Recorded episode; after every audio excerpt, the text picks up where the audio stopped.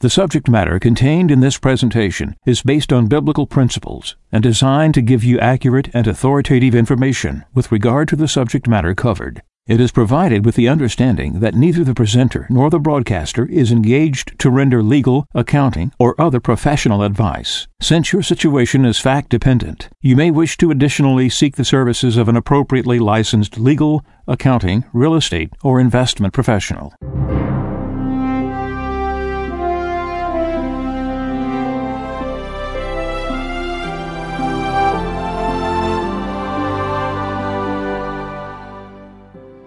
No one can serve two masters. He will either hate the one and love the other, or be devoted to one and despise the other. You cannot serve God and mammon. Therefore I tell you, do not worry about your life, what you shall eat or drink, or about your body, what you will wear. Is not life more than food, and the body more than clothing? Look at the birds in the sky. They do not sow or reap. They gather nothing into barns, yet your heavenly Father feeds them. Are not you more important than they? Can any of you, by worrying, add a single moment to your lifespan? Why are you anxious about clothes? Learn from the way the wildflowers grow. They do not work or spin, but I tell you that not even Solomon in all his splendor was clothed like one of them. If God so clothes the grass of the field, which grows today and is thrown into the oven tomorrow, will he not much more provide for you, O you of little faith? So do not worry and say, what are we to eat? Or what shall we drink? Or what are we to wear? All these things the pagans seek. Your heavenly Father knows that you need them all. But seek first the kingdom of God and his righteousness, and all these things will be given you besides. Do not worry about tomorrow. Tomorrow will take care of itself. Sufficient for a day is its own evil.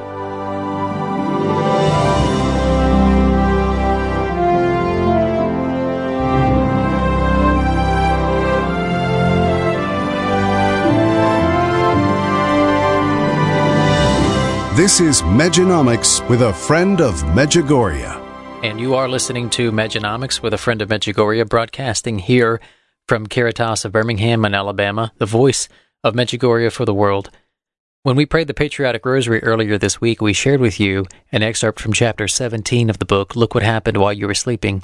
And people have asked that we replay that so that they can be heard again. And so for today's broadcast from Mejanomics, we're going to begin by sharing with you the excerpt from Chapter 17 titled Seize the Moment, and then a friend of Medjugorje will follow and bring everything into perspective for today. And so this is an excerpt of Chapter 17 from the book Look What Happened While You Were Sleeping, titled Seize the Moment.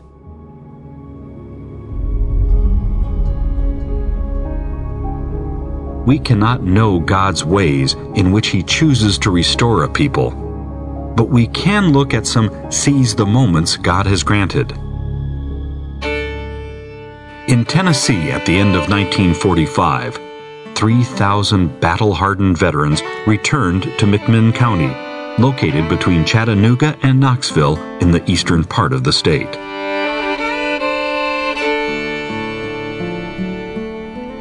They were shocked and angered by what they found. Their county and towns were completely corrupted, with bribes common throughout the police and sheriff's department and among the political figures, along with many other illegal activities, and an entrenched political machine that openly practiced fraud that resulted in the stealing of elections.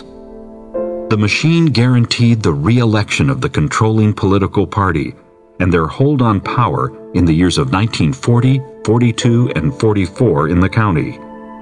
Just before the 1946 elections, a GI, in a speech at a rally opposing the political machine, said, "The principles that we fought for in this past war do not exist in McMinn County." 159 GIs of McMinn County petitioned the FBI to send election monitors, as well as the Justice Department, to investigate the 1940, 42, and 44 elections for fraud. Their repeated requests were ignored. The GIs decided to run for office on a nonpartisan ticket to rid the county of corruption. Sheriff Mansfield, part of the political mob machine, brought in 200 armed deputies on the day of the election to intimidate the voters, which included beating some of them with brass knuckles. The primary election was held on Thursday, August 1st, 1946, and when GI poll watchers showed up, they were immediately beaten by the deputies. As the day wore on, force and intimidation continued. When deputies shot one voter in the back for casting the wrong vote, resolve in the crowd began to rapidly swell. Because of the brutalities, and because the GIs were refused the right to watch the ballots being cast, tensions increased. At 4:45 p.m., 1,000 people had gathered across the street of the 11th Precinct. The crowd was made up of many men who had just liberated Europe and the South Pacific from two of the most powerfully corrupt war machines in human history. Those who fought in the war that had liberated other lands now faced having to live under intolerable, oppressive conditions themselves. They decided that by no means were they going to live under tyranny in their own homeland. As two of the political machine's armed guards arrogantly came toward the crowd to intimidate them and ready to shoot, the GIs, without any weapons, rushed them before they could shoot a target and put them under guard at a tire shop near the center of town. By 5:10 p.m., when one of the precincts closed early in an illegal move to stop votes being cast, the crowd rapidly grew to literally several thousand, mostly men, strung along a 3-block area. Threats to kill some of the crowd were made by another 2 officers, who were also overcome by the crowd and added to the other 2 under guard. Then 3 more deputies came. And again, the immediate reaction of the crowd was a defensive move to overcome them, placing them also into the tire store under guard. The citizens disarmed and arrested a total of 7 deputies. By 6:35 p.m., the sheriff's men, assisted by State Highway Patrol and city police, took the ballot box to the McMinn County Jail. They were equipped with high-powered rifles and several hundred pistols on display. Earlier in the day, one veteran soldier said, "Over there we had something to fight back with." Another said, "We haven't got a chance with this Gestapo." Keys were obtained to the National Guard and State Guard armories, and weapons and ammo were borrowed by the GIs. By 8:45 p.m., a revolutionary army of 500 armed and battle-experienced GIs, with a few M1s and other weapons, converged on the jail. 75 deputies had barricaded themselves inside the jail with the ballot box and 3 GI hostages. Meanwhile, the army of GIs posted themselves at ground level across the street, on the roof of the power company, and on nearby buildings. At 9 p.m., the full-fledged Battle of Athens began. Ralph Duggan, a former Navy lieutenant commander and a leader of the veteran GIs, said, "The crowd of GIs was met by gunfire, and because they had promised that the ballots would be counted as cast, they, the GIs, had no choice but to meet fire with fire." The GIs fired back at them, making a full-fledged shooting assault on the heavily fortified jail, which held the deputies and 3 GI poll watchers they had taken as prisoners. Heavy shooting continued, and between 11 p.m. until 12:40 a.m., thousands of rounds were exchanged. The soldiers were pouring lead into every opening in the brick jail. GIs cut phone lines to the jail. By the wee hours of Friday morning, 2 a.m. on August 2nd, deputies said they would kill the 3 GI hostages in the jail if the army of GIs didn't stop shooting. The GIs, in turn, issued an ultimatum to surrender and come out with hands up. There was no compliance to the demands of the GIs, So, in an effort to press for a victory, they made makeshift bombs and dynamited the jail. After the fourth blast, the deputies began to yell they wanted to surrender. As officers filed out, they were understandably roughly searched, disarmed, and then marched back into the jail cells and locked up. By sunrise 4 a.m., the battle was over, and as the light of day burst forth, a war zone materialized with cars upside down, smashed and burned, and the bullet-scarred jail clearly visible alongside other buildings caught in the crossfire, telling of the previous night's Battle of Athens. By 10 a.m. Friday, the GIs were patrolling the streets and order was established. With the GIs in complete control, the deputies were released from jail. By 4 p.m. on Saturday, a three-man commission was elected and set up a government framework. At 9 p.m. on Saturday, August 3rd, 1,500 citizens converged on Athens with firearms to back the new government. Telephone calls came in from neighboring cities, pledging aid if needed in defense of their town. As a result of the Battle of Athens, the new nonpartisan government restored order, cleaned up their county, and peace ensued. In the congressional record in Washington, D.C., Representative John Jennings Jr. from Tennessee justified the revolution, saying, "The Justice Department's repeated failure to help the McMinn County residents led to the actions of the citizenry," adding, "At long last, decency and honesty, liberty and law have returned to the fine county of McMinn County." Water cannot stay water once it passes 212 degrees. It changes to steam. The townspeople of the county had taken their town back by we the people, as the Declaration of Independence declares, "Whenever any form of government becomes destructive of these ends, it is the right of the people to alter or to abolish it, and to institute new government. When a long train of abuses, it is their right, it is their duty to throw off such government and to provide new guards for their future security." This was the legal grounds for such action 230 years ago in the birth of our nation. It was the legal grounds in the Battle of Athens in 1946, and it is the legal grounds for our time today.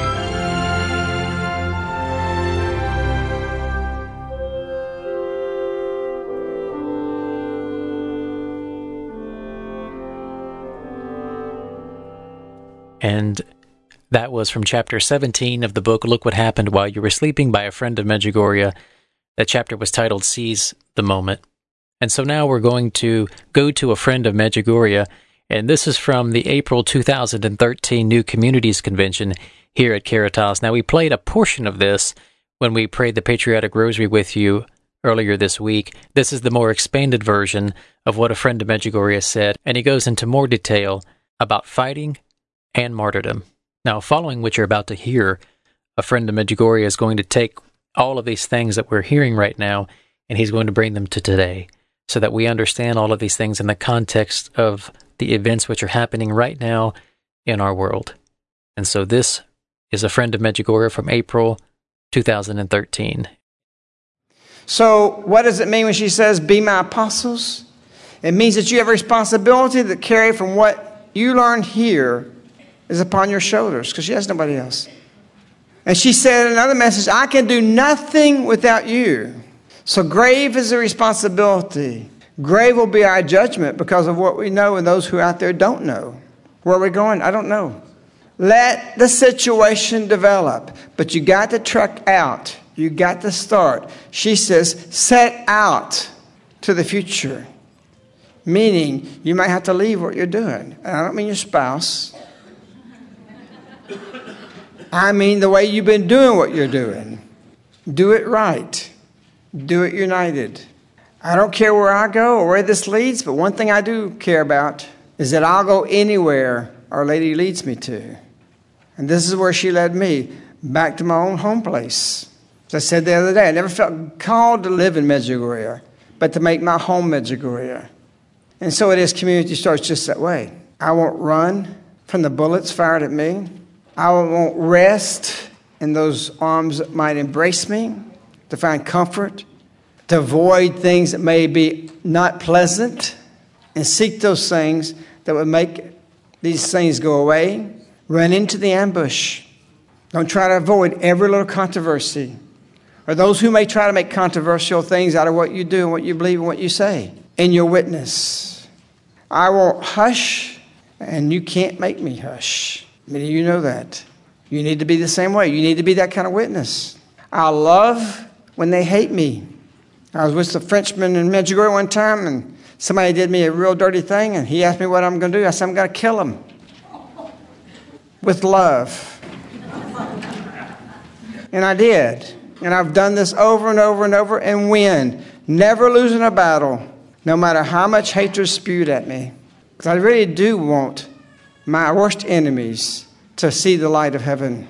As Yaakov said, if you saw hell, you would not want the worst enemy of the world, not just yourself, to ever go there. It's that bad.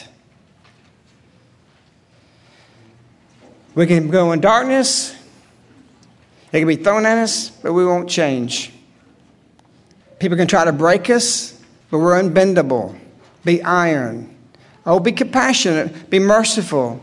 But be unmovable to the will of God.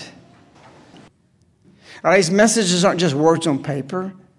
They're life and the future life. Because one thing, bottom line, in the end, Our Lady said it. Despite all the PC stuff, the political correctness, being equal with Mohammed, being equal with Hinduism, yoga, everything, Our Lady said it real clearly. There is no future without Him. Who is Him? A capital H, her Son, Jesus Christ. You have no future without Jesus. When I hear that, when I see that, when I read that, and when I pray about that, I realize I don't have to give equal playing field with the Muslim or the atheist or anybody else to put their prophets or whoever they have on the same standing as our law. I preserve that only for Christ because this is a Christian nation. I won't back down. You can chase me with bullets. You can kill me. But somebody replaced me with the same way. They've done it for 2,000 years. And it's time we continue to do this. Are you willing to do that? We don't have the fiber the early Christians had. But that's what the message is about. To point us back to the Savior. Who He really is. And you want to yoke with those people. We don't need large numbers. We need Adam's irate small minority, not a majority, willing to set the minds of men on fire. And we've got the power, and we've got the fire, and if we have the prayer life, and we have holiness, nothing can stop us. Nothing. And they can spill our blood, and it's a seed for the future martyrs who will replace us. Our Lady's told us she's here to help usher in a springtime for the church. You think it's going to happen without some kind of wave of grace that sweeps the heart of people across the world? We're going to see that. We may see it from heaven with our blood being spilled, but we're going to see this. This is coming. We've fallen as a church worldwide. Christianity is on the decline. People are in our face with their sins. You're going to accept me. And then they even pass it in a law because we're weak, stupid Christians. We got to get this back. Don't think you're going to do it without prayer groups. Don't think you're not going to get it without joining each other. So how do we start this? You pray it, and what happens? They'll come. You build it, they come. Build a community of prayer. It will happen. Our Lady said it in the field. Form and make prayer groups through which we will pray for your healing and the healing of this nation to draw closer to God and to me. She's not the deity. She's not speaking in the form. Because if you come to her, she steps aside and there's her Son. How do we accomplish this? And it's really what they accomplished is through education. Look where you are. And following these writings for years, some of you 15, 20 years, all the materials is here for that. You just have a library at this place here. And you start in your own area, start doing things, the people you get interested. So education is the thing. You've been there, you've done it, you go back and the seeds to do the same thing. Just start getting your prayer groups. That's where it happens. It's the polling factor I talked about the other day. John Paul goes and speaks. 5 million people show up. This guy's from the other side of Poland. This guy's from the other side of Poland. They're next to each other. And they start grumbling about this. The next thing you know, one realizes the other hates communism. Communism around the world began to fall from Poland. The spark that Sister Faustina talked about, now Saint Faustina, would ignite the world, John Paul. With him and Ronald Reagan, the behind the scenes, look what happened when Sivan goes into those things. And it began at that point when people connected. And that's what this is about, just connected. Get away from other, divide from it, but connect just like a cell, and then we divide to the next person with the seed. Our Lady told us, reflect on your future. If we want to reflect on our future, we have to reflect on our origins as a nation. Our homeland, where we come from, where we're going, and the pioneers we're called to be today as apostles to change the world. This nation is to lead the world. Pope Benedict called upon America to be the evangelizers of the whole world. That with our founding documents and who we are as a people, that we can do it. April 2012, the Pronuncio said, it's the express wish of the Holy Father that the United States, America, will be the leaders of the evangelization of the world. And Satan knows this. And that's why this nation has to come down for the rest of the world to be lost. Everything is on the shoulders of your heart. Don't underestimate the power of the Holy Spirit to act in you, through you, especially first as a witness. And to be a witness is to be martyred daily, into the years, until your last breath. Can you do it? No. But with a yes, you can use Jesus' strength to do that. And that's what she's come to present to you. As I bore Jesus in my womb, she said, I wish to bear you into holiness. That is your power. That is your strength. Nobody else. Jesus Christ himself. And she's just come simply to remind us of who he is. And she knew him best. And she wants your loyalty not for her, but to bring you closer to him. And so it is in these next moments.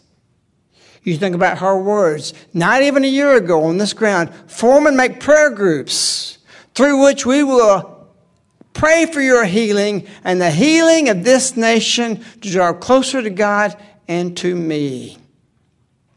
The me is only here to bring you to him. Who do you want to be? The all who give some, or the some who give all? It's decision time.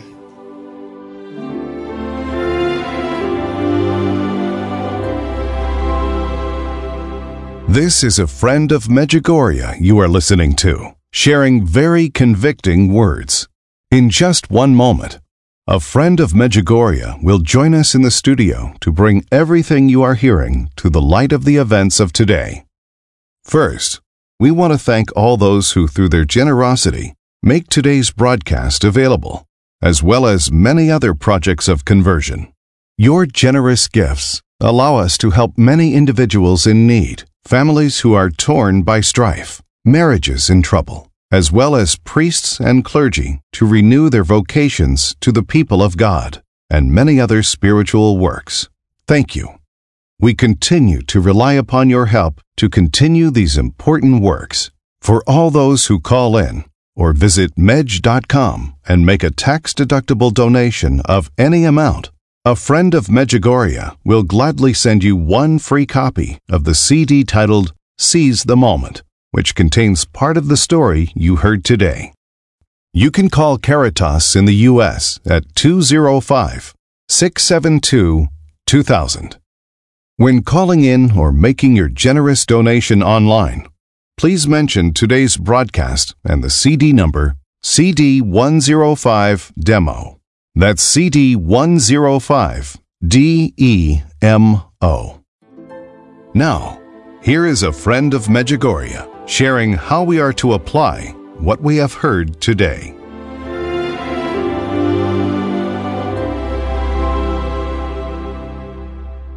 So now we address things at the present. We have many people talking about fights and the things and the attacks that's taking place. We just had Antifa attack people in Oregon. Another group had been there. Antifa shows up with brass knuckles, all kind of paraphernalia for fighting, and they attack this group. But you don't get the truth from the media, and you never will. So they justify, the media does, Antifa, when they attacked them, that they attacked Nazis and white supremacists. This is a lie. These people are not Nazis. They were not white supremacists. And you can go back to where the statues were taken down. There were people concerned for the statues going down. They were not white supremacists. So every time Antifa does something, they're never looked upon by the media as perpetrators. And they justify them because they're white supremacists. They are not. When I heard it, it wasn't true. And when I've heard it in the past, I knew it wasn't true. They label that to justify this. So what does that bring us? With the Battle of Athens, it was miraculous. There were thousands of rounds shot there, and not one person was killed. They seized the moment, not out of vengeance, not wanting to take over, but there was so much corruption that these GIs came back to. They were forced in a corner to do this. If the Antifa groups out there is going to push us in the corner. And you heard what I said previously. You're going to be called to be martyred. But that's not what God's calling right now. God's given us to seize the moment. And what we need to understand what happened in Oregon is there's a right to fight back. And in the Battle of Athens, the only way they could do that was not to have a revolution, but to arrest all the sheriffs, which they did. They took over the town. They had this battle, incredible battle. But when it was over, they brought control. They released the sheriffs, which is a sign that they went out to do something corrupt. Their aim was to crush the corruption, and it did, and it worked. What does this teach us? It teaches us how to win every battle, and it's to kill people with love. And you always want the salvation of your enemy. If you have those high standards and those high principles, we may be in fights. We may be in revolution. It's Thomas Jefferson who said we need a revolution every 25 years, which could be interpreted that government gravitates toward oppression, and it's up to we, the people, to correct it. Athens was corrected. They had an election within 24 hours, I think, was the time frame. And it's an incredible example of God giving us seize the moment. So we're in special moments, great moments. And we're being pushed into battle. We're not to be pacifists. We have to take the seize the moment, just like in Athens. And when it comes up that we can correct things, we do it. There's justification for a battle by what Jesus did with the whip in the temple, beating them, the people, and the animals, and turning their money tables over. Am I calling us to arms? No. I'm saying be watchful. Realize there's a separation taking place. That separation is coming from God to align one side to his side. We're the sinners, and we can't claim that we're justified. God's on our side unless we are sinners and we need repentance and we see these things and we're in prayer. We just went through the battle of Brett Kavanaugh, and it was nothing less than a war. And yet we have to love. And with that, I end this, that you possess this first as your motivation for correction and the love of enemies to come to conversion. And then you will do what Our Lady says. You have to have love for your neighbor, even if he's an enemy. And then by doing so, you will recognize the sign of this time. We wish you Our Lady. We love you. Goodbye.